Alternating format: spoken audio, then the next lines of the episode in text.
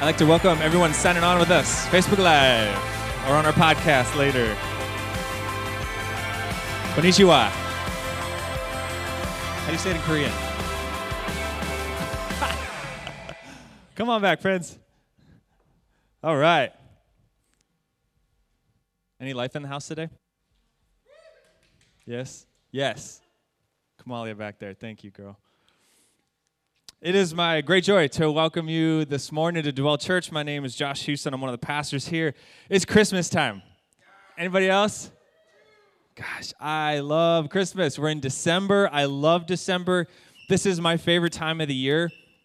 It brings out joy in me, it brings out gratitude and wonder like no other season for me. However, I have a, a little cynic in me. Anybody else have that? Anybody have a little voice that just follows them around everywhere? I, I've unintentionally developed this unique ability to find joy in something and then complain about it at the same time. Anybody know how to do that? Anybody? Yes.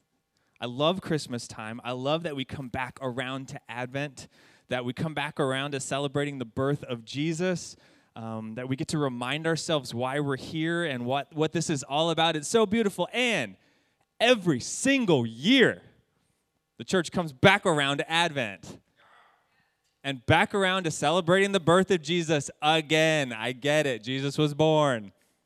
I heard about it last year, and the year before, and the year before.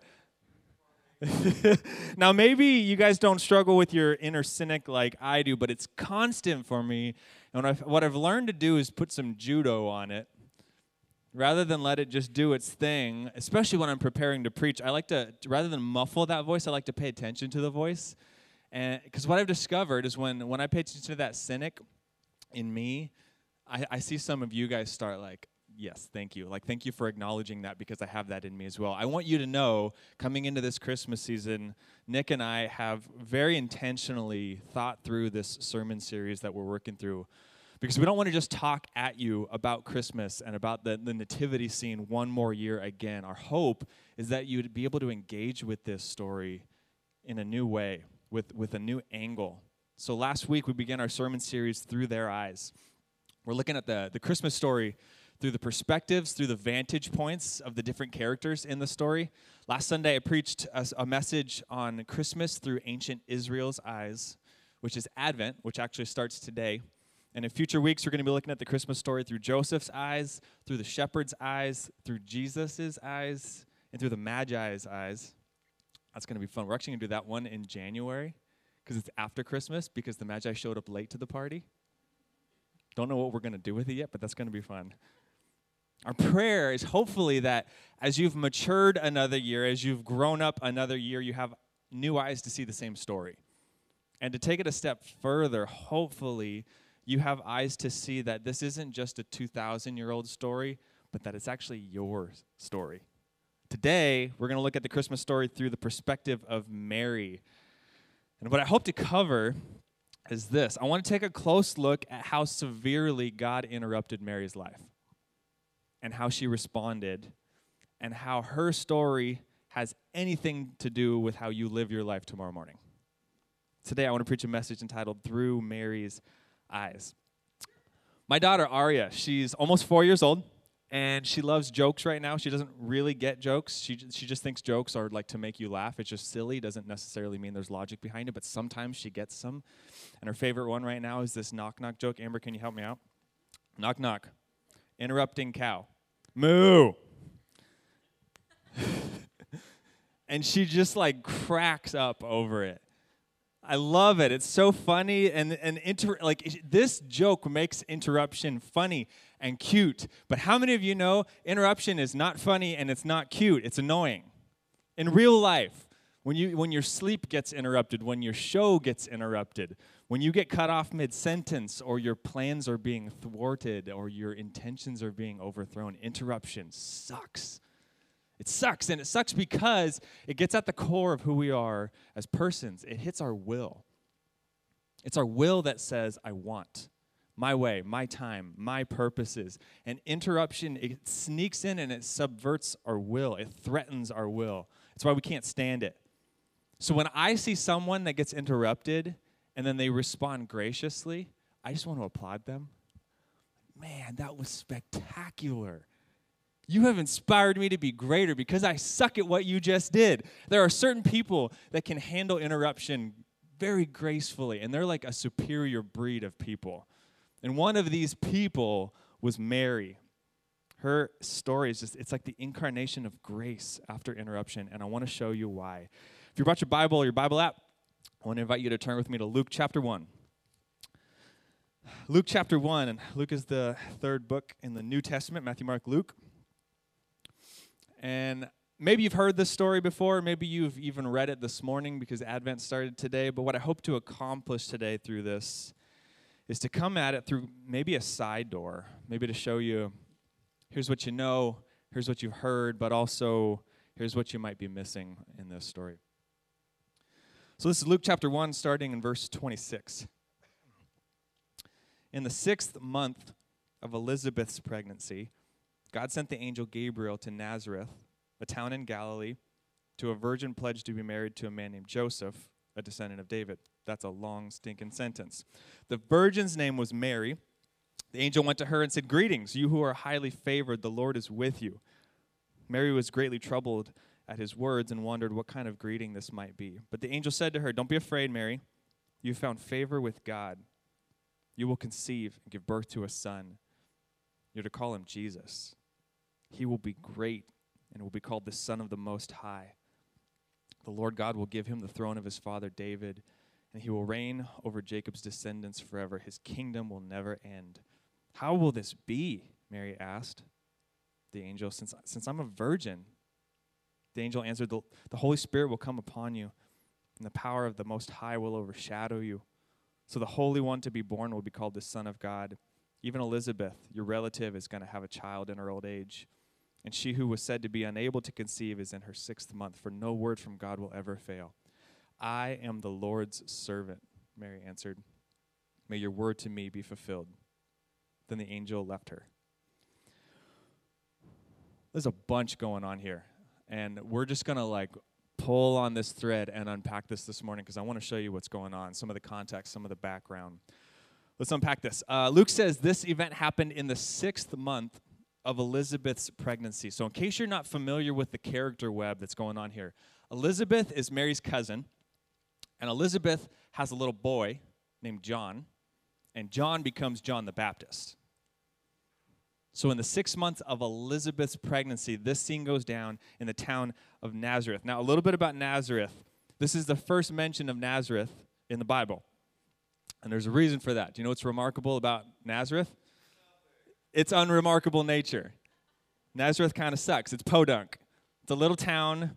No one important comes from Nazareth. I grew up in a podunk town. People ask me like, "Where'd you grow up?" This conversation goes like, "Hey, like this. Hey, Josh, where'd you grow up?" I grew up in San Jacinto.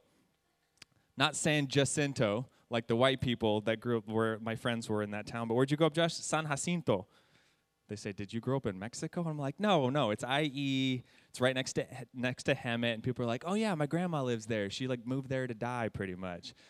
This is where I grew up.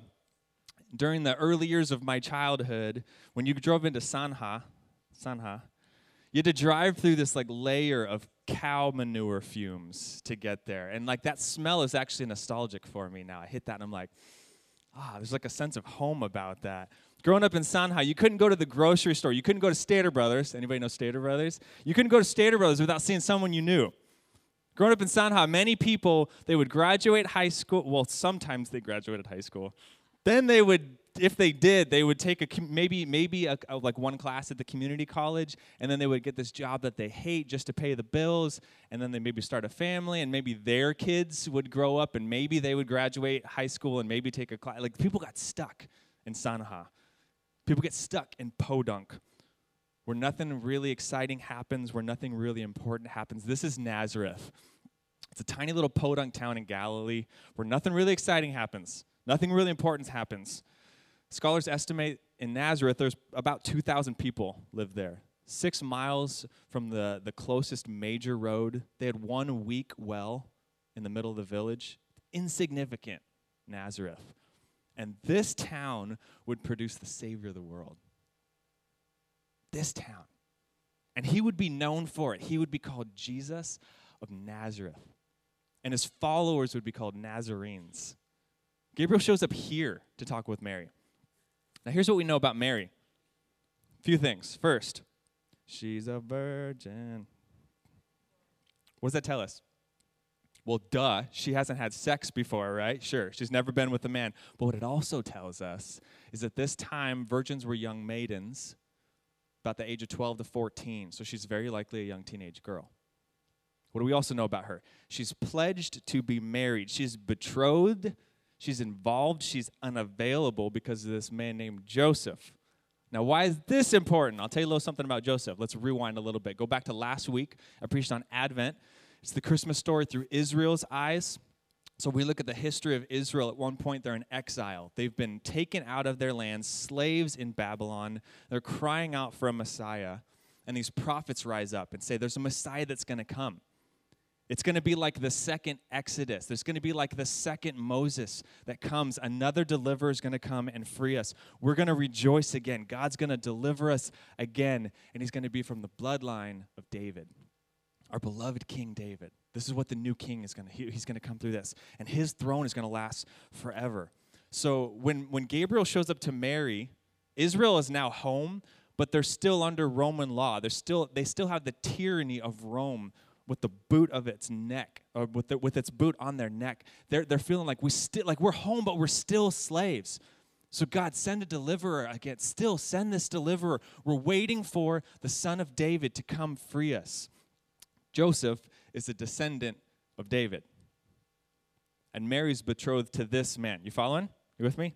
I know there's like a, there's a bunch going on here, but it's really going to help make this this story flourish when when it, when it when it pops. So I'm going to keep moving. Something about Jewish weddings at this time. This is really important. Three stages. First stage was engagement, which was the formal agreement. It was made by the fathers, actually. So this is a patriarchal culture, it's a male dominated culture. So the dads would set up a couple for how it would benefit both families. This is the engagement. Second came the betrothal. This was the ceremony. It was, the, it was where the mutual promises were made. It's where a covenant relationship was promised to each other. And this is where Mary and Joseph were. They're in this, this, this betrothed piece. And then the third stage was the marriage. It happens approximately one year later when the groom would come back for his bride at an unexpected time. Because this, this is really interesting. What, what happened was that they'd get betrothed, and then the, the groom would go back to his dad's house, and he'd build an addition to his dad's house. And whenever it was done, then he'd come back and he'd surprise his bride and he'd take her home to, to live at his dad's house. So the groom would say something to this effect I'm going to go to my father's house and I'm going to prepare a place for you there. And then I'm going to come back and I'm going to get you and we're going to go live in this place together. If you're familiar with Jesus' teachings, maybe some bells are dinging right now for you. But with Mary and Joseph, again, they're in the, they're in the betrothed piece, this second stage. And according to Jewish law, betrothal, it established a relationship that was binding as marriage itself. So it wasn't just this casual promise. When a couple was betrothed, they were under the obligation of faithfulness. Only divorce could dissolve that relationship. We're going to come back to that piece in just a little bit. This is Joseph, this is Mary, and then Gabriel, the angel, he shows up to Mary and delivers a message. He makes himself visible. I'm always curious, like, what is going on around us right now that we can't see in this moment? Angels and demons are just doing their thing right now. This angel makes himself visible to Mary and says, Greetings. You are you who are highly favored. The Lord is with you. Now, similar to our day and age, greetings back then were normal. People greeted each other all over the place, and similar to our day and age, status impacted how you would greet a person.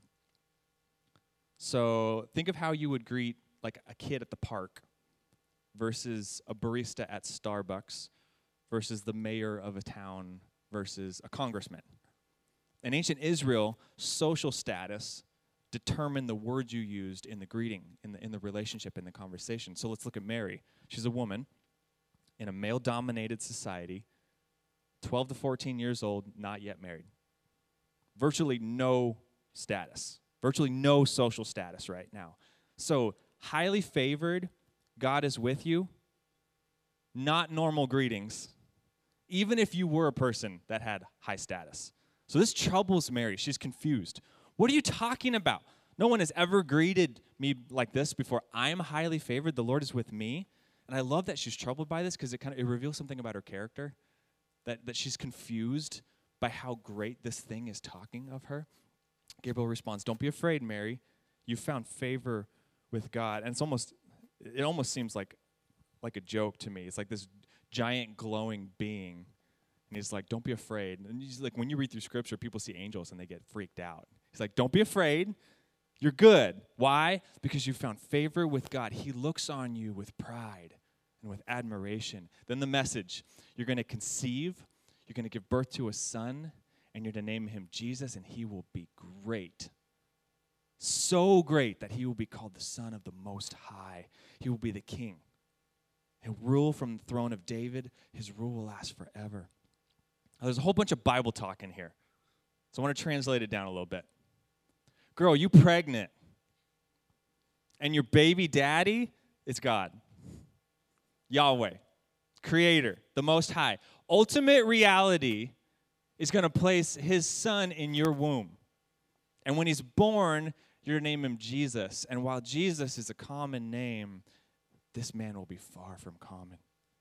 He will be the Messiah that you all have been waiting for. Your people have been crying out to God to break in and deliver you. Advent. You've been crying out to God for Him to burst into your lives and deliver you. This is Him. This is Him, Mary, the one Israel has been waiting for. He's being entrusted to you. We move past this so quick. Try to see this through Mary's eyes. Given these details, given this, this context, how do you think you would respond? How do you think you would, would be feeling in this, in this moment? This big, glowing being just said to you, You're going to have Yahweh's baby? Scripture says she's confused. Gabriel, how can this be? Since I'm a virgin. Translation I know you're an angel, supernatural. You just came from heaven, all that good stuff. Maybe God never informed you guys how procreation works. You see, when a mommy and a daddy love each other very much, like, what, what do we, like, do you not get that I'm a virgin, Gabriel? Joseph and I haven't consummated the marriage yet. And I love that she pushes back here. She's not afraid to question God.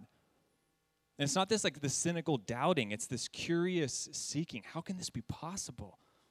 I love this because faith demands questions. Questions cause the soul to grow. Questions don't harm faith, they contribute to faith.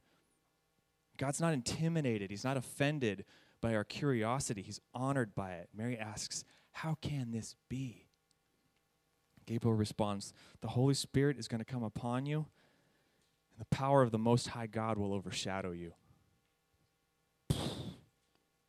Supreme authority and supreme gentleness just saturate this moment.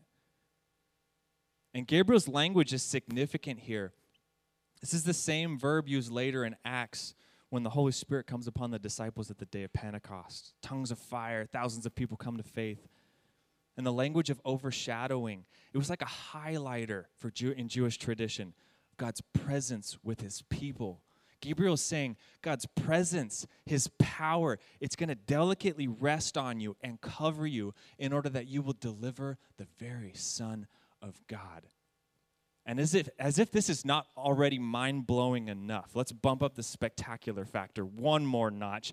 In Scripture, we don't really have a clear picture of Trinity. The theology of God as Father, Son, and Spirit, it was developed over centuries and centuries of the church and theologians talking together, reading Scripture together. This is about as blatant as we see it.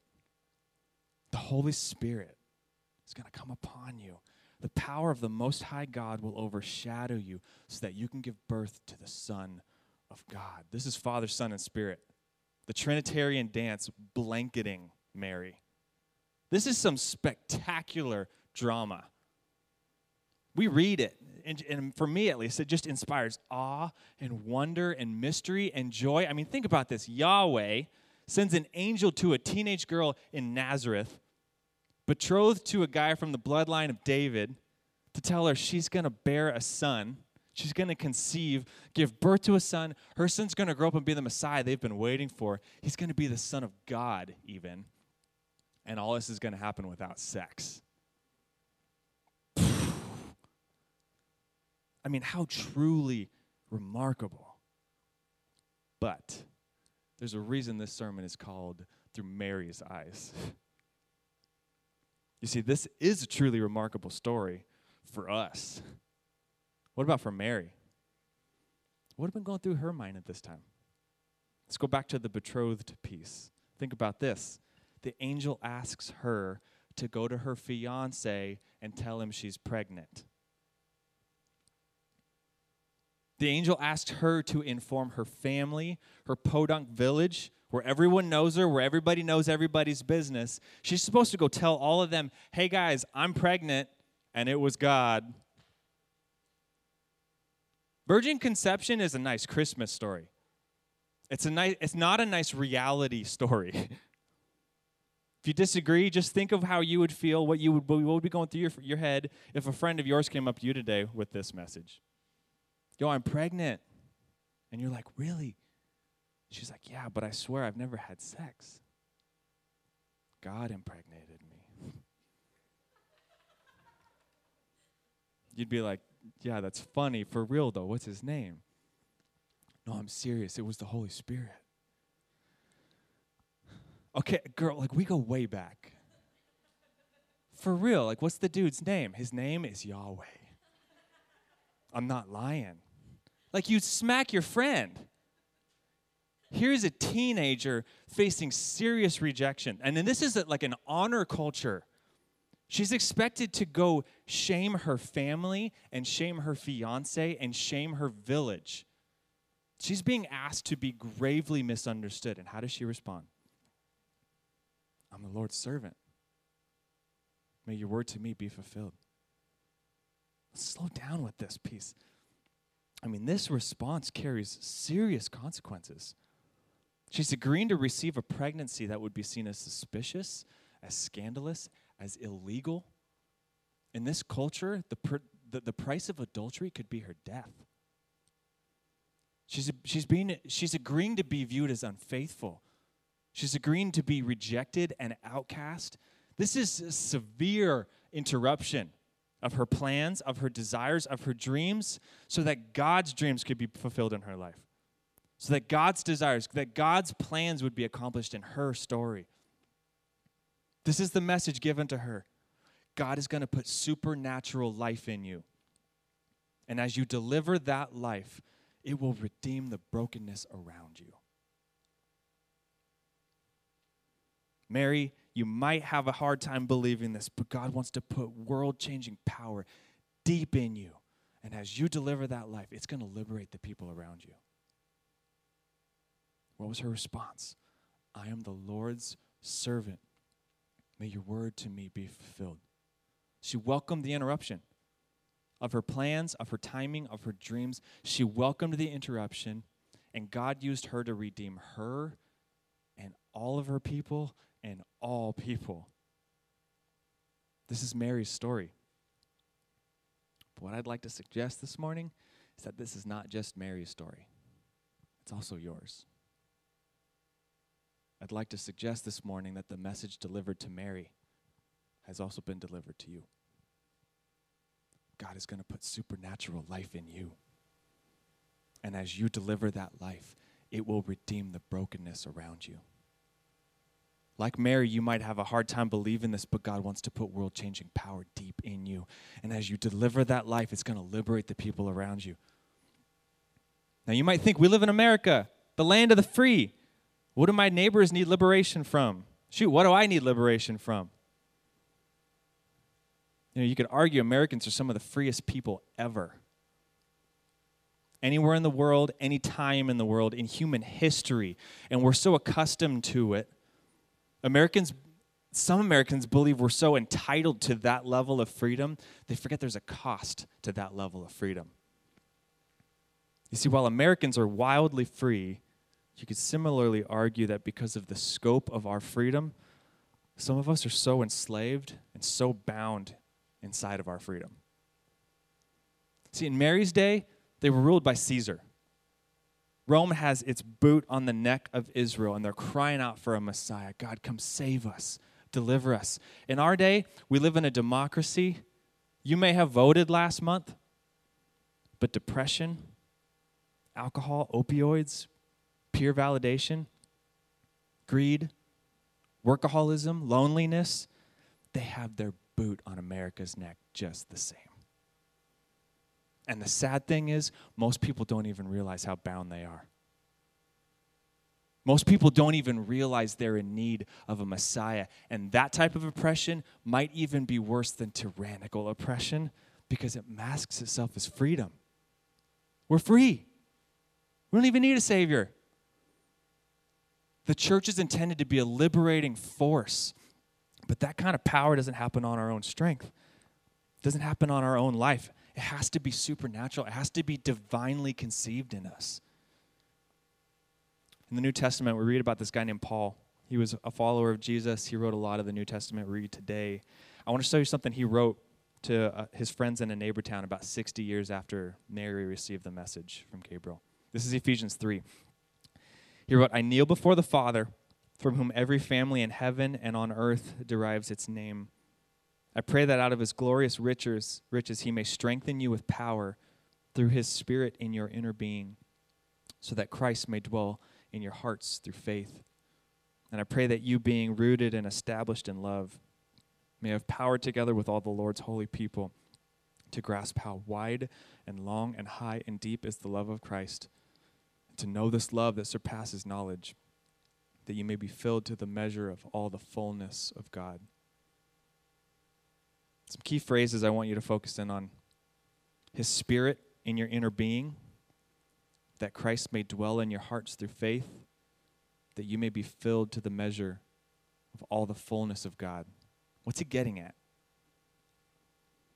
God intends that his spirit would exist deep in your bones, that Christ would dwell richly in you, that you would be filled to the brim with the fullness of God. You see, when you become a follower of Jesus, when you put faith in him, he sends his spirit to dwell in our bodies. Through his spirit, Christ dwells in us. He abides in us. He makes his home in us. Like Mary, we carry God. If you're a follower of Jesus, he's in you. But what God wants to do in your life, far surpasses your life. It's much bigger than your life. He wants to liberate others through you. Amanda loves the song Mary Did You Know, Christmas song. If some of you guys have heard it. There's this line in it. Mary, did you know this child you've delivered will soon deliver you. It's so good. Jesus wants to deliver people. He's a deliverer from addiction, from their distorted self image, from fear, from ruthless materialism and the pain of our past and our obsessions with ourself. Jesus is a deliverer. He longs to liberate the things that oppress us, He longs to make us whole. And maybe you're sitting here this morning and your heart is just crying out for that. I want to be free. God, I'm drowning in heaviness. I'm overwhelmed by emptiness and meaninglessness and pain. If you don't know, the Christmas story is good news. Jesus wants to meet you in your heaviness and in your pain and in your loss, and He wants to deliver you from that. He wants to deliver you from what has bound you. But here's the thing you also find about Jesus our freedom is never just about us. Redemption and liberation and renewal, it always includes us, but it never ends with us. Jesus asks those who carry his name, who walk in his way, to bring deliverance to others as well. God is going to put supernatural life in you. And as you deliver that life, it will redeem the brokenness around you. Jesus' way is through you. As I was prepping for my sermon this week, I was sitting on our couch and I looked up. We have this shelf kind of above our TV, and we have a little letter board. And Amanda likes to change it depending on the season. And she changed it this week to The Weary World Rejoices, that line from that Christmas song the weary world rejoices. And I was just like, I had my computer and I was typing and I was praying and I looked up and I was like, that's it. That's what carrying God in us is all about. The world is broken and tired. We cross paths with people every single day on the road, in our offices, in coffee shops, in the gym, even in our own homes. People who are carrying years of pain, years of burdens. They're looking for joy. LA, LA is a city of grinders and hustlers and hard workers and creatives, and they're so good at hiding in their work. If you look real close, almost almost everyone in LA is weary desperately looking for a reason to rejoice. Give me something. A remedy for my weariness, for my burden, for my broken way of living, for my broken way of ordering the world. I'm desperate for new life. And this is what's so crazy about following Jesus. What the weary ones are desperate for is already in you. Supernatural life. Not just life, life with a supernatural property, something only God can conceive in you. You carry it, and Jesus wants to liberate those around you through you. Now, what does this actually look like? I don't want to keep this abstract up here. I don't want to keep this some like nice theoretical talk. What does this actually look like? I'm not talking about throwing Bible verses at people. I'm not talking about making people pray with you oh, you're weary, come let's pray together in the office right now. I'm not talking about that. Maybe it includes that, but not, I'm, not, I'm not suggesting that. I'm talking about entering everything you do this week with a certain mindset, with a particular awareness. That you've been, you've been given the power to walk into every situation, every room, every relationship, and offer wholeness to the brokenness that sits in front of you. Delivering life looks like friendship, it looks like parenting, it looks like coding. It looks like doing homework. It looks like driving Uber and editing and painting and designing dresses and managing people and acting and waitressing. Delivering, ha- delivering life happens where you do life. It happens when you come alive and where you come alive. Howard, Howard Thurman said, Don't ask what the world needs, ask what makes you come alive and go do that because the, what the world needs is for you to come alive. God put something supernatural in you so that you could join Him in redeeming brokenness. It's not about religious activity, it's about making yourself aware that everything you do is spiritual. It's knowing that everywhere you go, you carry life deep in your bones, and it's precisely that kind of life that makes a weary world rejoice. This is it. This is what it's all about. I want to invite the worship team to come back up. We've got two prayers. I'm going to ask the prayers actually th- this morning to go toward the back of the room. We're just going to go into a time of response in worship through song and prayer. Maybe you need to join in song. Maybe you need this song sung over you. Maybe you just need to pray and seek God. Maybe you need one of our friends in the back, Jenny or Saint, to stand with you and pray over you. My prayer over you coming into today has been twofold. That if you're weary, that if you're burdened, that today you'd find rest in Jesus. That if you have something weighing you down, that Jesus would free you and deliver your heart this morning.